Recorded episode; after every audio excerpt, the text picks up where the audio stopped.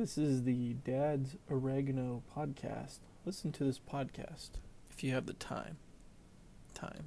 You know, like the seasoning. This is going to be a quick and easy taco recipe, and you will want to talk about it with all your friends. You know, like your friends that work out, you know, because I'm into fitness. Fitness taco in my mouth. So to make these tacos, you're going to need taco shells, ground beef or ground turkey. I prefer ground turkey. Taco seasoning, cheese, onions, tomatoes, and lettuce.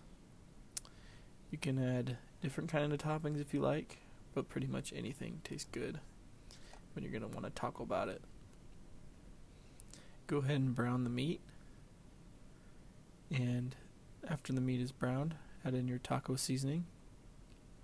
And go ahead and, while you're doing that, warm up your taco shells. You know, sometimes you can add uh, some jalapenos, and um, yeah, they'll be all up in your business.